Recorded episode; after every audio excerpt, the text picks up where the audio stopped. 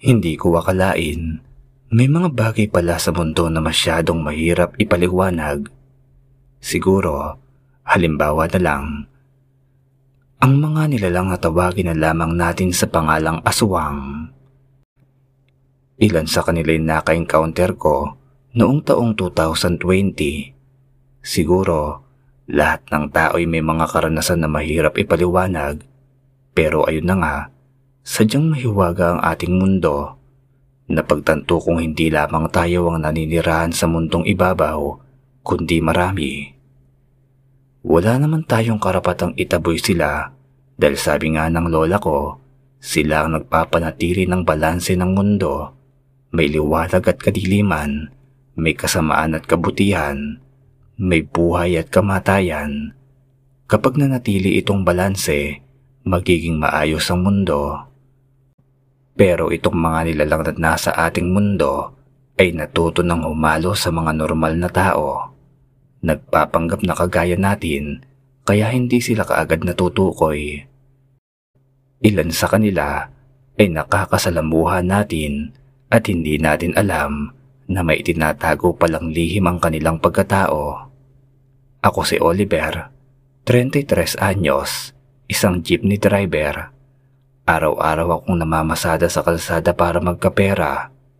Ito lang naman ang natatangi kong kabuhayan dahil ang maliit na lupang pamana sa akin ng aking mga magulang sa bukid ay ibinenta ko para magsimula ng aking panibagong buhay. Hindi ko na kasi matiis ang pangungutya ng aking mga kababaryo sa akin. Kesyo putok daw ako sa buho tapos inangkin lang akong anak ng lalaking pumatol sa mama ko. Mali sila sa lahat ng kanilang mga paratang. Ang totoo niyan, talagang tatay ko ang lalaking pinakasalan ng mama ko. Nabuntis siya sa pagkadalaga dahil sa labis nilang pagmamahalan. Sadyang may mga tao lamang talaga na gustong manggulo at humadlang, kaya binatilyo na ako na magkabalikan silang dalawa. Sabi ni tatay, hayaan ko na lamang daw ang mga taong naninira sa akin. Wala naman silang alam sa kung ano nga bang katotohanan. Palibasa kasi, walang ibang alam gawin ng mga tao sa amin, kundi ang manira at makialam sa buhay ng may buhay. Nang magkasakit ang aking mga magulang, at magkakasunod na pumanaw, pinili kong magbagong buhay at manirahan dito sa syudad. Ginawa kong panimula at puhunan ng aking hanap buhay ang perang na pagbentahan ng lupang minana ko, kaya kahit papaano nakakaraos naman ako sa pang-araw-araw. Sarili ko ang jeep, kaya wala nang problema sa paggamit ko niyon at nakakapagbiyahe ako anumang oras kung gustuhin. Sarili ko din ang maintenance dahil kahit papaano, marunong akong umayos at magkumpuni ng mga makina. Isa sa mga naging kaibigan ko ay si Tirso. Matagal na kami magkakilala. Sa katunayan niyan, ako ang best man noong iginasal siya sa kanyang tatlong taong kasintahan. Ako naman ay walang asawa't anak. Kagaya ko, isa lang din siyang dayo dito sa amin Basta na lamang siyang dumating isang araw na naghahanap ng trabaho, ni hindi ko na nga din siya tinanong kung saang probinsya ba siya nagmula. Mabait naman kasit hindi abusado si paring Tirso. Bata lamang siya ng isang taon sa akin, kaya hindi na nauso sa amin ang tawagan na kuya.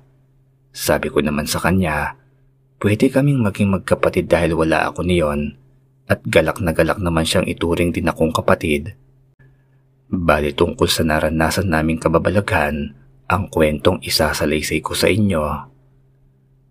Bali kaming dalaway nakasanayan ng umiinom ng alak tuwing matatapos ang pamamasada namin. Hindi naman ito araw-araw, kundi kada Sabado lamang. Sa araw kasi ng linggo ay tanghali na kaming namamasada. Saktong uuwi ng mga tao galing sa pagsisimba Madalas naming mapiling tambayan ng tindahan ni Aling Saning. Isang araw ay napadaan ako sa tindahan at nakita ko si parang Tirson na mag-isang tumutungga doon. Gagad kaming nag-apira nang makalapit nga ako sa kanya. Nang makaupo ako sa naroong bangkito, nagsimula na kaming mag-usap. Binuksan niya sa akin agad ang topic tungkol sa nangyayaring kaguluhan doon sa kabilang bayan. Kwento ni kumpare may gumagala raw na aswang sa lugar na iyon. Kakaiba kasi ang tanging mga lalaking mahilig uminom lamang at yung mga lasinggero lamang ang binibiktima nito. Nang malaman ko nga ito, pinagtawanan ko si parang Tirso. Pabiro ko siyang sinabihan sa kanyang baka hudyat na ito para itigil niya na ang bisyo niya. Wala naman talagang magandang maidudulot ito sa katawan. Ngumisi lamang siya saka sinabing hindi siya magbabago ng dahil lamang sa isang aswang. Lalaki siya at walang karapatang matakot. Nagkibit balikat na lamang din ako saka inabot ang isang tagay ng alak. Nagmamadali sana ako dahil may aayusin akong kaunting diferensya ng aming jeep. Pagkatapos naming mag-usap ay kaagad na akong nagpaalam para umuwi na. Tumanggi siya at pinagsabihan akong sa bahay na nila kumain kaarawan pala ng kanyang asawa. Saka ko lang napansin ang malaking kahon sa tabi niya na sa tingin ko'y cake ito. Sa tabi naman ng kahon ay may iilang lutong ulam na nakabalot naman na may tatak na isang sikat na pangalan ng restaurant. Ngumiti ako sa kanya at pinaunlakan ng kanyang imbitasyon. Sino ba naman ako para tumanggi? E alam ko namang basta libre, pinapatos ko talaga. Isa pa, Kaibigan ko din naman ang kanyang misis kaya hindi na ako nahihiya kapag napapagawi ako sa bahay nila. Simple lang naman daw ang selebrasyon nila dahil ayaw ni kumpare o ni kumare ng maraming bisita. Biro pa nito, dadagdag daw lang sa hugasin lamang ang maraming bisita kaya mas mainam na huwag na mag-imbita maliban daw sa akin. Kinagabihan, Masaya kami nagsalo-salo ni na kumparing Tirso habang naghahapunan. Nabanggit ng inaanak kong si Marian na may kaklase daw siyang nawawala at magpasa hanggang ngayon ay hindi pa natatagpuan ng pamilya nito. Ang sabi ng mga nakakita, huling nakasama nito ang isang matandang tindera ng siomay sa eskwelahan tapos nawala na ang bata at hindi na nahanap pa. Kinagabihan, may isang hindi nakikilalang nilalang daw ang namataang sumisilip sa bubong ng bahay ng batang nawawala at tila tinatakot ang buntis niyang anak na ate naman ang kaklase ng nina Marian. Hindi nila alam kung ano ang nilalang pero base sa bulto nito, tila iyon ay isang aswang. Noon lang ako natakot tungkol sa kwento-kwentong may aswang sa aming lugar. Madalas pa naman akong nasa labas ng bahay kapag kailangan kong kumpunihin ang makina ng aking pampasaherong jeep. Nang malaman ito ng aking mga kababaryo, maaga silang natutulog at nakikiramdam sa paligid. Wala namang napapabalitang natatagpo ang patay o sinugod ng aswang. Pero lahat naman ay nakahanda sakali mang sumugod nga ang aswang na yon. Sa kabila ng takot ng aking nadarama, eh medyo natutuwa din ako kahit papaano bakit naman hindi? Eh wala nang gaanong namamasadang jeep sa gabi maliban sa akin. Si parang Tirso ay sumasama sa akin kaya madalas kaming napagsasabihan ng kanyang asawa. Halos walang katapusan ng maraming paalala ng dalawa tungkol sa pamamasada namin sa gabi. Nagkataong malapit na ang piyesta sa aming lugar kaya kailangan kong mamasada dahil maraming pasahero. Ang aming lugar ang isa sa pinakamagarbong magpiesta lalo na't hindi madamot ang aming alkalde sa mga sugal na kadalasan naming pinagkakatuwaan, mga kalalakihan, kagaya na lamang ng mga sugal na sabong.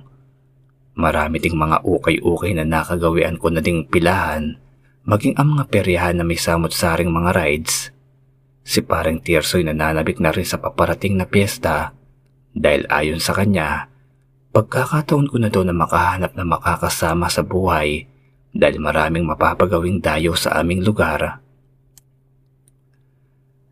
Noong gabing yon, isa ako sa namasada para magkaroon ng karagdagang pera. Hindi ako nakatangki na makiusap si paring Tirso na para siya naman ang magsilbing konduktor ko. Kaya naman magkasabay kami sa pag-alis para maghanap ng mga pasahero. Paikot-ikot lamang din ng ruta namin mula sa aming lugar papunta sa kabilang barangay. Magkatabi lamang ang aming tahanan kaya kapag may biyahe ako ay madali ko siyang natatawagan.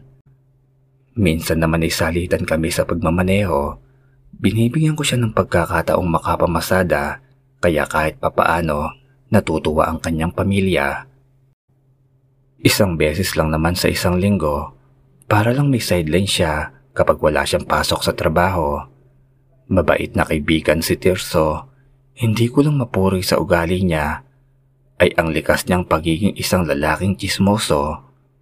Kilala niya ang mga taong nagloloko sa pamilya nila at kung sino ang mga tulisan pati na mga magnanakaw, kung sino ang lantarang nagtatrabaho sa bar at nagiging kagaya ng isang ibong mababa ang lipad. Lagi ko siyang sinasaway sa pagiging chismoso niya. Minsan, ito ang pinagmumula ng away, lalo na kapag may nakakarinig sa mga pinagsasasabi niya tapos ikinokwento iyon sa iba. Palagi ko siyang pinapaalalahanan na alamin at tandaan namin ang aming mga limitasyon. Isang gabi, Muli akong namasada. Sumama sa akin si parang Tirso at hindi ko masaway habang lantarang pinagmamasdan ang isa kong pasaherong may mahaba at maputing buhok. Sabi sa akin ni paring Tirso, parang aswang ang matanda na nasa likuran namin. Kakaiba kasi itong makatitig at para bang may binabalak na masama. Higit sa lahat, kapag napapagawi ako ng tingin sa kanya sa salamin, ay talagang kinikilabutan ako. Para kasing wala siyang mata't inililis niya ang kanyang tingin sa akin. Umiiling ako't pinaalis ang kung ano mang alalahanin sa aking isipan. Ayaw kong magkaroon ng kaaway dahil lamang sa pagpapaapekto ko sa mga sinasabi ni parang Tirso. Dito kami nakakakita ng kaaway palagi. Nagpatuloy ako sa pagmamaneho hanggang sa magsibabaan na lahat ng mga pasahero ko sa plaza. Pinakahuling bumaba ang matandang may kaduda-dudang galaw. Maya-maya lang, bumulong sa akin si paring Tirso. Total daw naman ay bisperas ng kapistahan sa amin ay bakit hindi kami sumaglit sa peryahan. Pumayag ako kagad sa gusto niya. Wala namang problema sa akin iyon dahil gusto ko ding maglibang at maglaro o kung hindi naman, sumakay sa mga rides ng peryahan. Pumasok kami kaagad at nagkasundong sumakay sa Ferris wheel. Tila kami mga batang tuwang-tuwa habang nakasakay at panayang silip sa ibaba. Kitang-kita namin ang mga tao at ang halos lahat ng naroon sa peryahan dahil may kataasan naman ang Ferris wheel na yon. Sa isang madilim na bahagi ng peryahan, namatan kong isang pamilyar na figura ng matandang babae na pasahero namin kanina. Papunta siya sa kakahuyan at mukhang may gagawing hindi kaaya-aya. Nakita ko pa kung paano niya kabilis na sinundan ng isang dalagitang nagmamadaling maglakad para lamang malibot kaagad ang isang pasyalan sa buong lugar. Nang makababa kami sa Ferris wheel, kuryosong sinundan namin ni parang tirso ang babae. Hindi ko alam kung ano ang mga bagay na nakikita namin pero nakakasiguro akong hindi iyon maganda. Nagkasundo kaming maghiwalay ni paring Tirso na sinang-ayunan ko naman. Naglakad ako sa madilim na daan at binagtas ang daang tinahak ng babae kanina. Kabadong pinakikiramdaman ko ang paligid. Medyo hindi maingay sa bandang ito ng kakahuyan. Sa hindi kalayuan, nagulat naman ako. Nakatayo lamang sa malapad na hawanan. Ang matandang babae habang nakatingala sa langit at nakaangat din ang kanyang kamay pa ibabaw. Animoy nagsasagawa ito ng ritual dahil may mga binubuo itong kataga sa kanyang bibig na hindi ko naman maintindihan. Kabadong kumabang ako para makita siya ng malapitan na noong mga oras na yon ay dahan-dahan nang nagbabago ng anyo habang ito'y nakatuwad. Ang kanyang dati nang nakakatakot na muka ay napalitan ng mas nakakasindak panganyo. Nagkaroon siya ng kulay itim at kulubuting balat. Ang kanyang mga mata naman ay kasing pula ng dugo. Samantalang ang kanyang pangil at mga kuko ay kasing tulis ng karayom na animoy kayang bumutas ng kahit na anong klasing balat na may makapal na kalyo. Nanginginig na umatras ako at nagkubli sa isang sulok. Siya namang paglabas ni paring Tirso sa kanyang pinagtataguan. Bakas ang pagkasindak sa kanyang buka. Dahil sa nakita, kaya gayon na lamang ang hintakot ko nang magkatitigan sila ng aswang. Napalunok ako't hindi makapagsalita sa takot na malaman ng nilalang na nagmamatsyag din ako sa kanya. Nakita ko ng usikin ni paring Tirso ang aswang kaya napatampal ako sa noo. Napakalaki ng kanyang katangahan. Hindi ba niya alam kung gaano kabagsik ang mga nasabing aswang para hayaan niya na lamang nakausapin na para bang isa lamang itong normal na tao. Umatras ako't balak na pag-akyat sa puno ay hindi na natuloy. Sa halip, dumampot ako ng isang katamtaman sa bigat na sanga na alam kong kaya kong ipampukpok sa nilalang oras na gumawa ito ng bagay na hindi kaaya-aya. Nagsimula na siyang sumingasing kaya natakot na din ako at nagdasal na sana ay walang mangyaring masama sa aming dalawa. Ang problema nga lang, hindi tinupad ng Panginoon ang aking pakiusap. Bigla kasing lumundag sa harapan ni parang Tirso ang aswang at kagad siyang dinaluhong. Tula lang pinagmamasdan ko silang dalawa na tila ba mga mandirigma kung maglaban ng harap-harapan. Halos hindi humihinga si parang Tirso sa lakas ng kanyang kamao na tumatama sa aswang ng kanyang harapan. Halos hindi humihinga si Parin Tirso sa lakas ng kanyang kamao na tumatama sa aswang sa kanyang harapan. Ako naman ay naging alerto na din ang kilos at ang desisyon na tulungan ng aking kaibigan. Hindi ko kasi alam kung paano ko magagapi ang aswang na noong mga panahong yun ay tumutulo ang laway dahil sa labis na pagkatakam.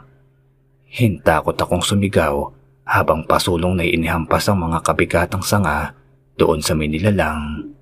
Saglit siyang nahilo kaya sinamantala ko na ang pagkakataon. Kagad kong inilalayan si parang Tirso at nagtatakbo kami palayo sa madawag na lugar.